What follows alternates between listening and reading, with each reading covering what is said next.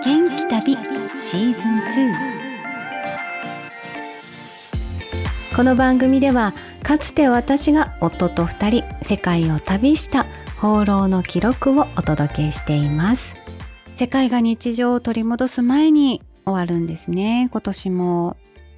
来年こそはね本当にどこへでも出かけて見たいものを見て会いたい人に会ってお土産も買って素敵な一年になるといいなぁと願いながら今年最後の配信をしていきたいなぁと思います。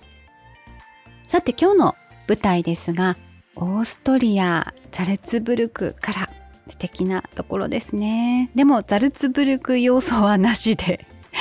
えー、というのも、えー、夜行列車に乗って、えー、まあ次の町へ移動しようというまあ、ザルツブルク中央駅から出発という時に、まあ、やらかしたハプニングというか エピソードをご紹介したいなと思っています。ザルツブルクでの有意義な滞在を終えて次なる目的地がスロベニアでした。ブレッドという街へのチケットを、まあ、準備していたんですけれども中央駅からは、まあ、国際列車が1日にもう何本もヨーロッパ各地に出てるんですね。スロベニアはオーストリアの南にありますので南下していって、えー、ブレッドまで4、5時間というところなので、まあ、ちょっと夜行には短いかなでも昼間の移動だとちょっともったいないなっていう微妙な距離ではありますけどね寝てるうちにまあついてくれたらいろいろ節約ができるなというところですね。で、夕方には駅に着いて列車を待っていたんですね。駅の外で 恒例のコーヒーを沸かして 飲んだり、もう寒かったですけどね。で、日記書いたり、まあ、あの、出発までの時間つぶしって結構ね、やっぱり長く感じて大変なんですけど、もうヨーロッパではだいぶ慣れっこにはなってましたね。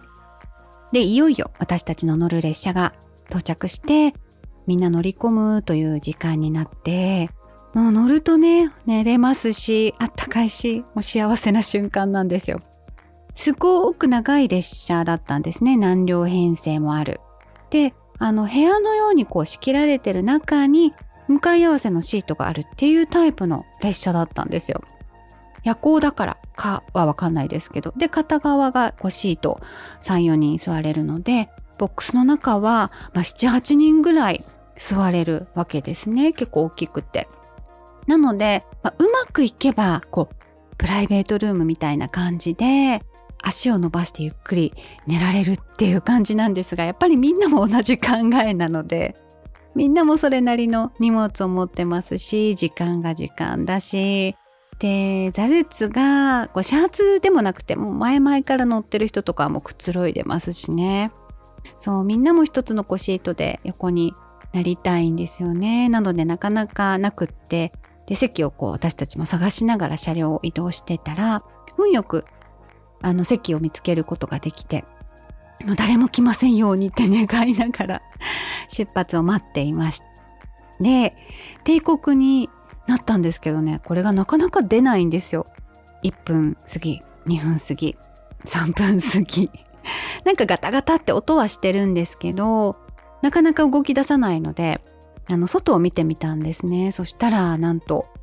私たちの乗った車両のすぐ前、まあ、隣の車両ですね。から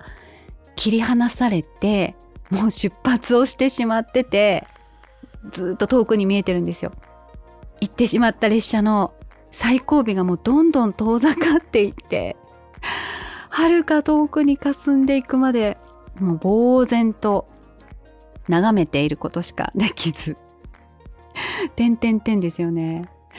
私たちが行きたいスロベニア行きの車両は、まあ、前半分までだったということですね。そう。長い列車あるあるですよね。結構ね。でも、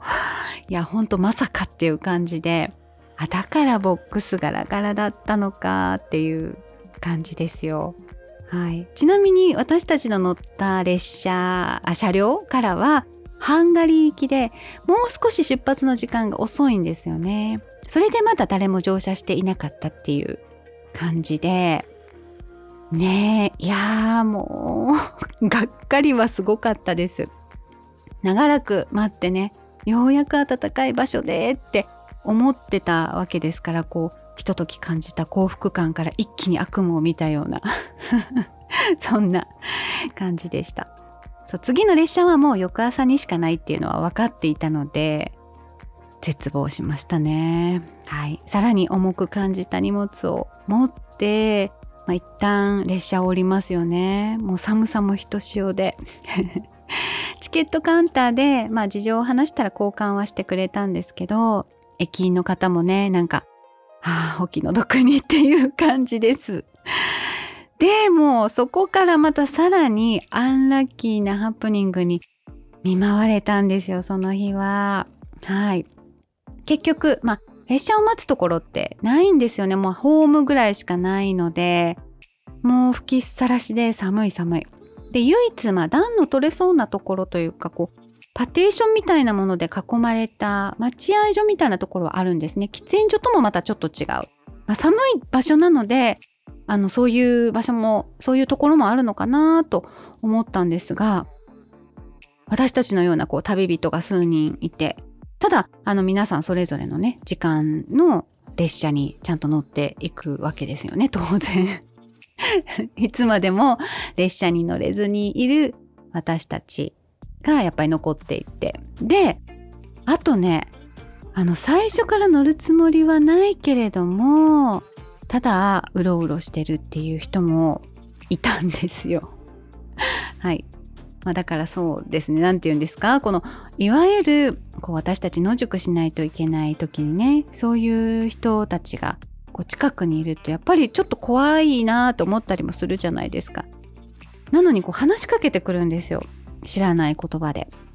そうただでさえこうちょっと疎ましいのに その人ちょっとおっちゃんだったんですけど背がスラーっと高くて、まあ、体格のいい人なんですよ。ロングコートなんかもちょっとこうおしゃれに着て、ちょっと汚れてる感じはありましたけど、おちおち寝てもいられず、でね、あのー、クリスマスを過ぎたまあ年末だったんですけれども、その人がですね、私たちにメリークリスマスとハッピーニューイヤーの歌を歌ってくれるんですね。もう本当に、でもまたこれがなんともいい声でこう低音ボイスのちょっとプロっぽいというか、まあ、それがまあ腹立たしくなるくらい。ねえ眠いしちょっと怖いしなので一応ねちらっと睨まさせていただきましたが 怖いのでね。あのまあもしかしたらいい人だったかもしれないですけど。まあでも私ごときあの小娘に睨まれてもひるむことなくずっと子守歌とかねクリスマスの歌ずっと歌ってましたね。夫もそばにいたんですけど。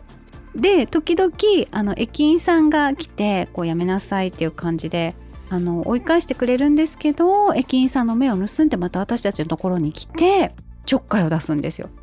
もう完全に舐められてましたね。あの歌う以外にねあの確かにあの悪さされたわけではないんです。自分たちのミスで列車をこうね逃してしまったことへのこう苛立ちもあるし私も夫もあまり話をせず落ち込んでいたので、まあ、共通の敵がいて 帰ってよかったかもしれないです。まあでもまあ交代でなんとか寝て朝一番の列車には乗れたんですよ。もう何度もチェックしました。乗ってる人にも同じ行き先をねとか言って確認したりして無事に出発しました。いやもう本当に本当に疲れました。きっと1年のね100払いをしたのかもしれないですね。はい。おっちゃんは元気かな？親切にしてもらった人よりもこう強烈に記憶に残ってるっていうのが 何とも言えないですが。さあ無事にたどり着いたスロベニアブレッドでは素敵なあの年を迎えられましたのでその話はまた年が明けたらしたいなと思っています。今日も最後まで聞いてくださってありがとうございました。それでは皆さんどうぞ良いお年を。ご案内は高江須真紀子でした。制作はクリックボイス沖縄でした。